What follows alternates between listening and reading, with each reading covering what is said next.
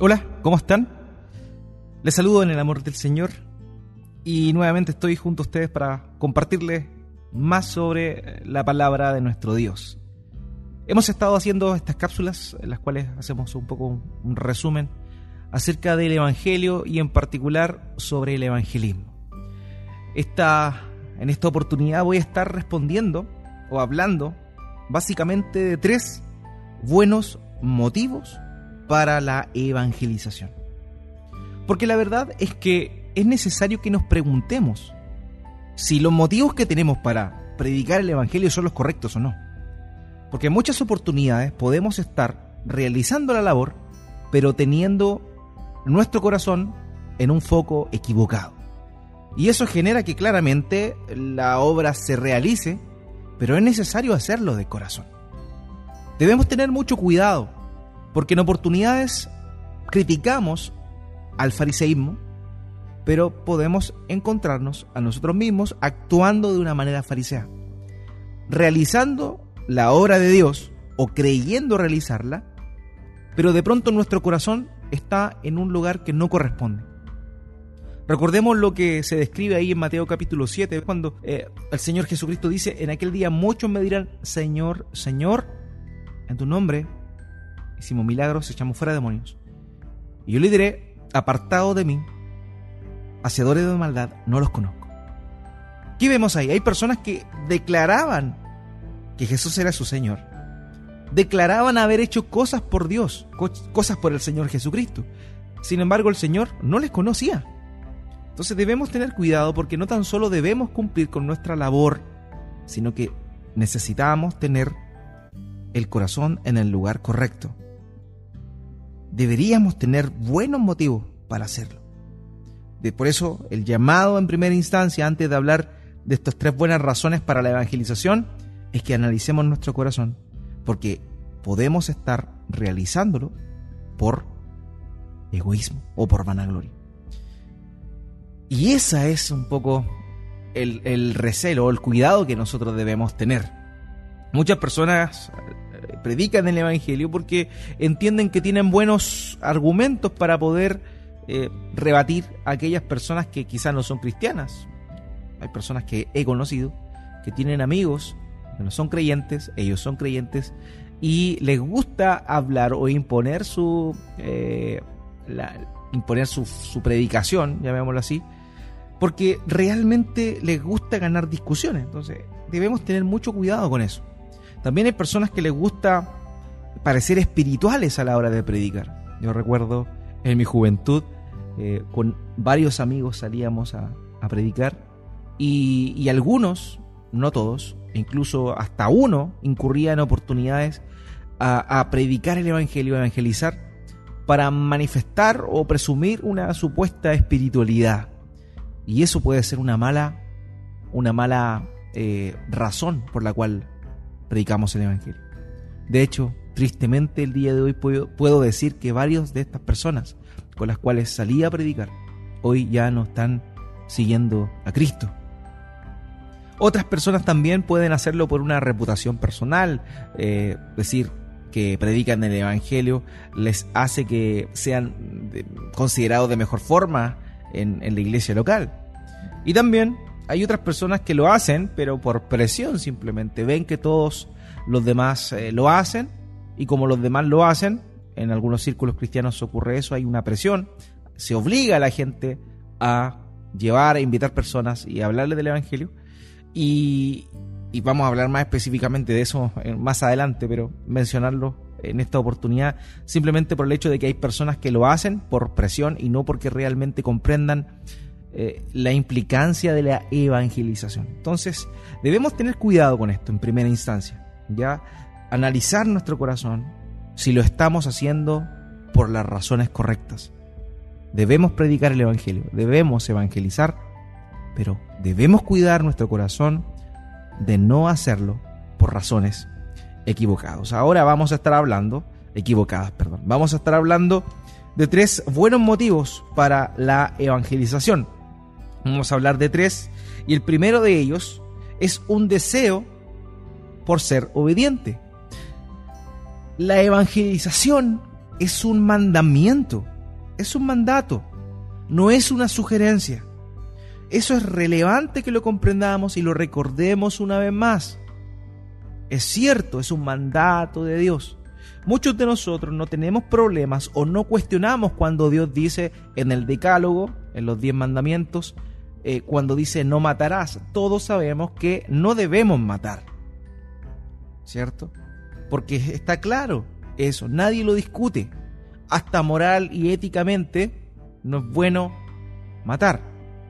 Pero el mismo Dios que dice no matarás, es el mismo que por medio del Señor Jesucristo también ordena, manda, comisiona a sus discípulos a proclamar el mensaje del Evangelio.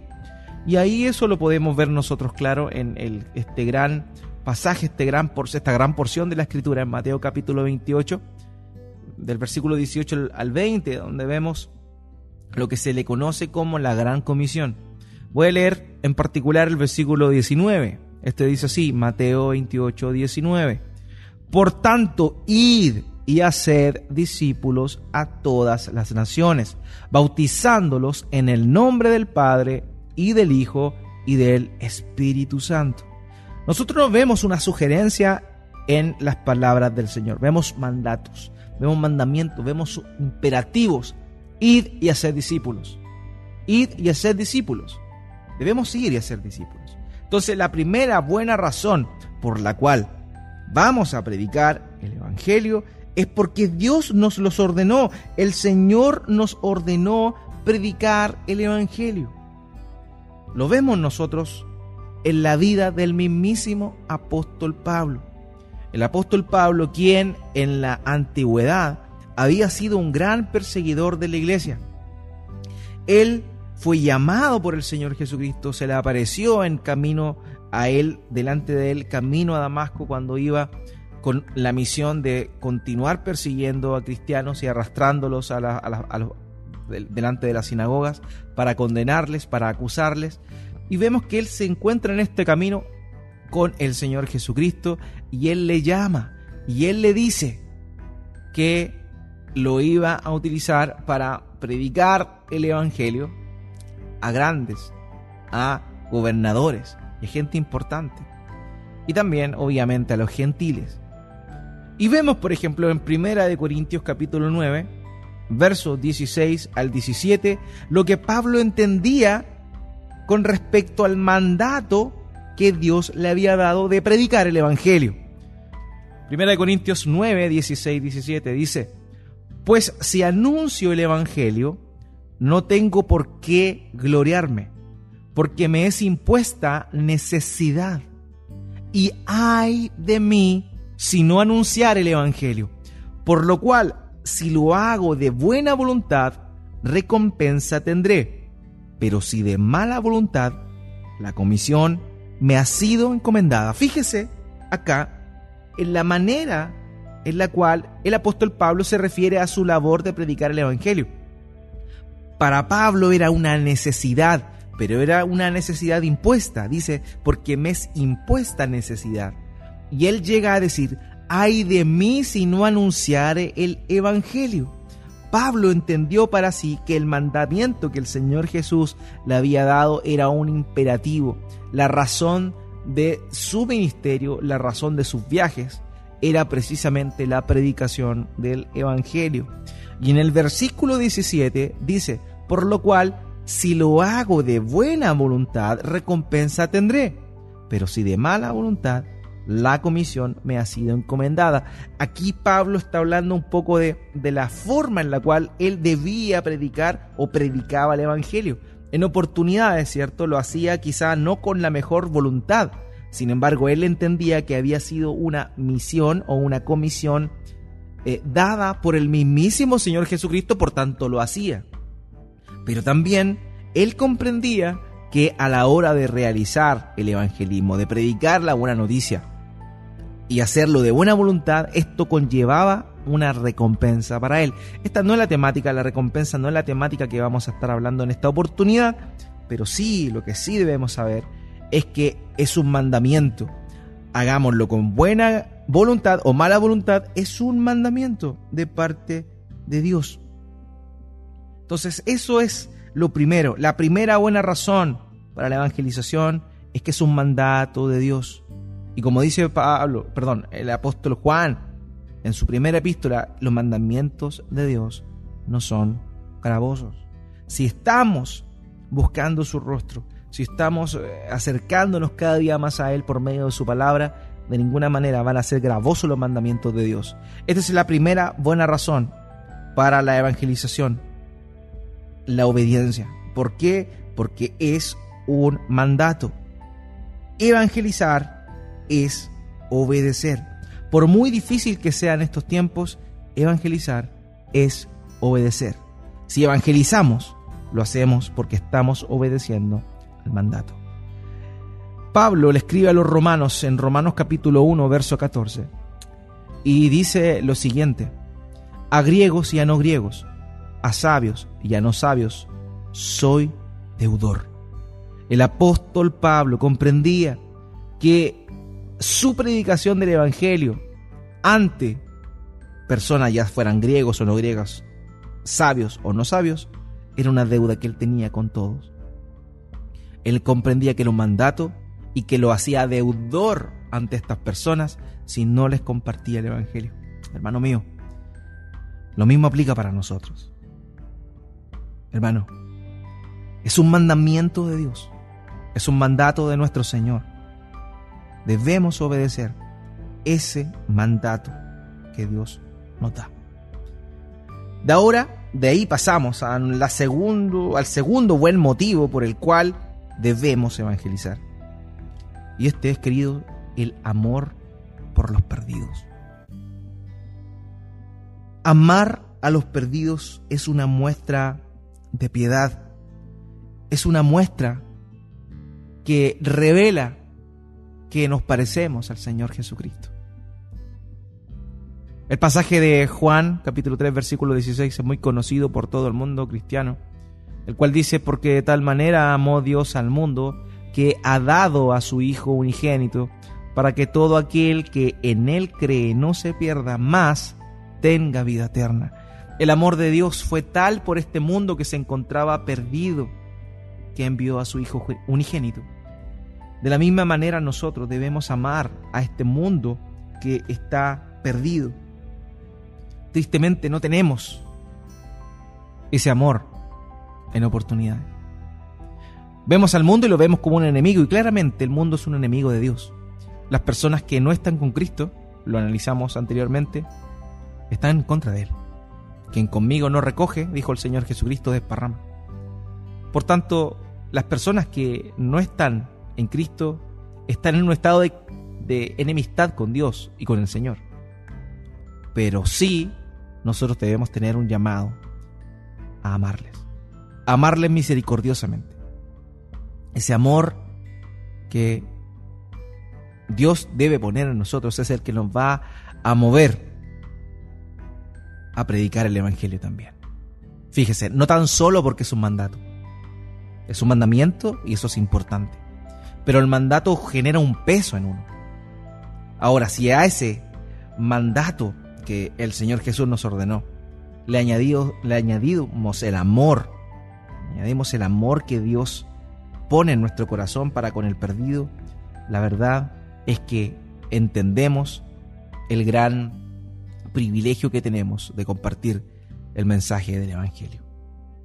Hoy no es común escuchar tantos testimonios como los de los antiguos misioneros, ver cómo hombres y mujeres eh, no esperando recibir nada a cambio, se entregaban en sus posesiones, se entregaban en sus vidas, dedicando tiempo, dedicando, eh, eh, sacrificando familia, con el propósito de anunciar el Evangelio a aquellos que no tenían nada que entregar.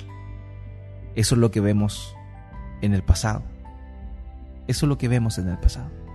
Hombres como John Payton, hombres como Jim Elliot, que en el caso del último terminó siendo asesinado por su deseo de predicar el Evangelio, nos muestran hombres que se pusieron a disposición de los perdidos, mostrando amor, incluso al riesgo de ser asesinado por aquellos a quienes les iban a predicar. Este es el amor que nosotros debemos tener. La segunda motivación para evangelizar es el amor por los perdidos. El amor por los perdidos. Cuando el Señor Jesucristo estaba en una oportunidad, Él se acongoja en su corazón al ver a cantidad de personas que se encontraban en ese lugar. Esto aparece descrito en Mateo capítulo 9, versos 36 al 37. Y en este texto leemos lo siguiente. Y al ver pasar, perdón, y al ver las multitudes, tuvo compasión de ellas porque estaban desamparadas y dispersas como ovejas que no tienen pastor. Entonces dijo a sus discípulos, a la verdad, la mies es mucha, más los obreros pocos. Precisamente después del versículo 38 viene el capítulo 10, comienza el capítulo 10 y se nos muestra cómo el Señor Jesús, a raíz de esta misma situación, comisiona a los doce para la proclamación del Evangelio, del reino de Dios. La misericordia, la compasión que brotó en el corazón del Señor, ese amor por los perdidos, lo llevó a comisionar a sus seguidores para proclamar esa misma verdad. Amado hermano, lo mismo es para nosotros. Que no tan solo sea la carga impositiva de un mandato lo que nos lleve a evangelizar, lo que nos lleve a proclamar el Evangelio, sino que también lo sea el amor por los perdidos. Porque cuando manifestamos amor por los perdidos, lo que estamos haciendo es derramar el amor que Dios ha puesto en nuestro corazón por Él con el propósito de que estas personas puedan conocerle y puedan a la vez recibir el mismo amor del cual nosotros podemos disfrutar. Esto es algo muy importante, es algo muy hermoso. El apóstol Pablo, un hombre que fue perseguido después de haber él perseguido a los cristianos, fue perseguido férreamente por los judaizantes, por judíos que eh, se infiltraron en las iglesias y también por judíos que nunca se convirtieron al cristianismo. Ellos le persiguieron, ellos querían también asesinarles. Sin embargo, el apóstol Pablo siempre tuvo un corazón de amor por su pueblo, de amor por los perdidos de su propia nación Fijémonos en lo que dijo Pablo en Romanos capítulo 10, versículo 1. Él dice esto, hermanos, ciertamente el anhelo de mi corazón y mi oración a Dios por Israel es para salvación. El anhelo del corazón de Pablo, la oración de Pablo, era para que Dios salvara a sus hermanos de Israel, que estaban en desobediencia y que no conocían verdaderamente a Dios. Como vemos cómo se derrama el corazón de Pablo acá. Vemos cómo él tiene esta, este anhelo en el cual desea que sus hermanos le conozcan. Que la gente que está ahí, que cree que conoce a Dios, pueda ser salvada por la misericordia y el amor de Dios. Lo mismo podemos ver ahí en Primera de Corintios capítulo 9, verso 22, donde él dice, me he hecho débil a los débiles para ganar a los débiles. A todos me he hecho de todo para que de todos modos salve a algunos. El amor que Pablo tenía por los perdidos lo llevaba a eh, ponerse en el lugar de las personas a quienes les iba a predicar con el solo fin de poder salvar a través de la predicación del Evangelio a algunos. Ese es un amor por los perdidos. Ese es amor por aquellos que están en enemistad contra Dios el día de hoy. Dios ponga en nosotros, queridos, ese mismo amor y que sea un motor, un catalizador para que podamos predicar realmente el Evangelio del Señor a las personas que no lo conocen. Agustín de Hipona un hombre muy importante dentro del pensamiento de la iglesia cristiana en la historia, dijo esto. Debes amar a tu prójimo como a ti mismo. Ahora tú te amas a ti mismo de manera adecuada cuando amas a Dios más que a ti mismo. Así que, entonces, lo que tú deseas para ti mismo, debes desearlo para tu prójimo. Es decir, que Él pueda amar a Dios con perfecto afecto. Pero tú no lo amas como a ti mismo, a menos que busques para Él todo lo bueno que tú persigues, porque este es el bien que es posible que todos busquen junto contigo. De este precepto provienen las responsabilidades de la sociedad humana. Esa fue la cita de las palabras de Agustín de Entonces tenemos la primera buena razón para predicar el Evangelio es que es una ordenanza del Señor. La segunda buena razón es que debemos tener amor por los perdidos. Y la tercera razón por la cual debemos proclamar el Evangelio, debemos evangelizar, es por amor a Dios. ¿Sabes qué? Puede que la primera te falte. Puede que realmente no, no tengas o no sientas esa responsabilidad de predicar. Por otro lado, quizá no sientes amor por las personas que son enemigas tuyas y que te aborrecen por ser creyente. Pero sabes que si realmente tú amas a Dios, comprenderás que debes obedecer sus mandatos, porque el Señor Jesucristo lo dijo, el que me ama mis palabras guardará. Por tanto, si tú amas a Dios, tú obedecerás el mandamiento. Y si tú amas a Dios, también amarás a aquel que Dios creó a su imagen. Entonces, el amor a Dios te va a llevar también a predicar el Evangelio. Recordemos que el propósito por el cual fuimos creados, y es más, por el cual fuimos salvados, es para mostrar la gloria de Dios, es para exaltar el nombre de aquel que nos salvó. Cuando nosotros amamos a Dios, lo que debemos hacer es glorificar su santo nombre. La, la labor del Hijo de Dios fue precisamente glorificar a su Padre y exaltar el nombre de su Padre. Vemos ahí en Juan capítulo 15, versículo 8, palabras en las que él dice, en esto es glorificado mi Padre, en que llevéis mucho fruto y seáis así mis discípulos. El Señor Jesús les enseñó a sus discípulos que el Padre era glorificado cuando ellos proclamaban el Evangelio. ¿Por qué? Porque llevaban fruto y hacían discípulos y de esa manera mostraban que también ellos eran discípulos del Señor. Dios es glorificado cuando nosotros le damos a conocer, sobre todo cumpliendo con esta hermosa comisión que Él nos ha dado. Hermanos, termino con esto veamos nuestro corazón, analicemos nuestro corazón, para que cada vez que prediquemos y proclamemos el Evangelio, lo hagamos por las razones correctas. Estas tres razones que acabamos de ver,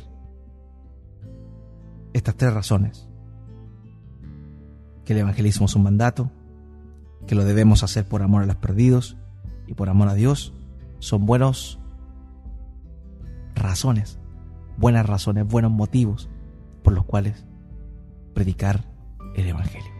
Que el Señor les bendiga.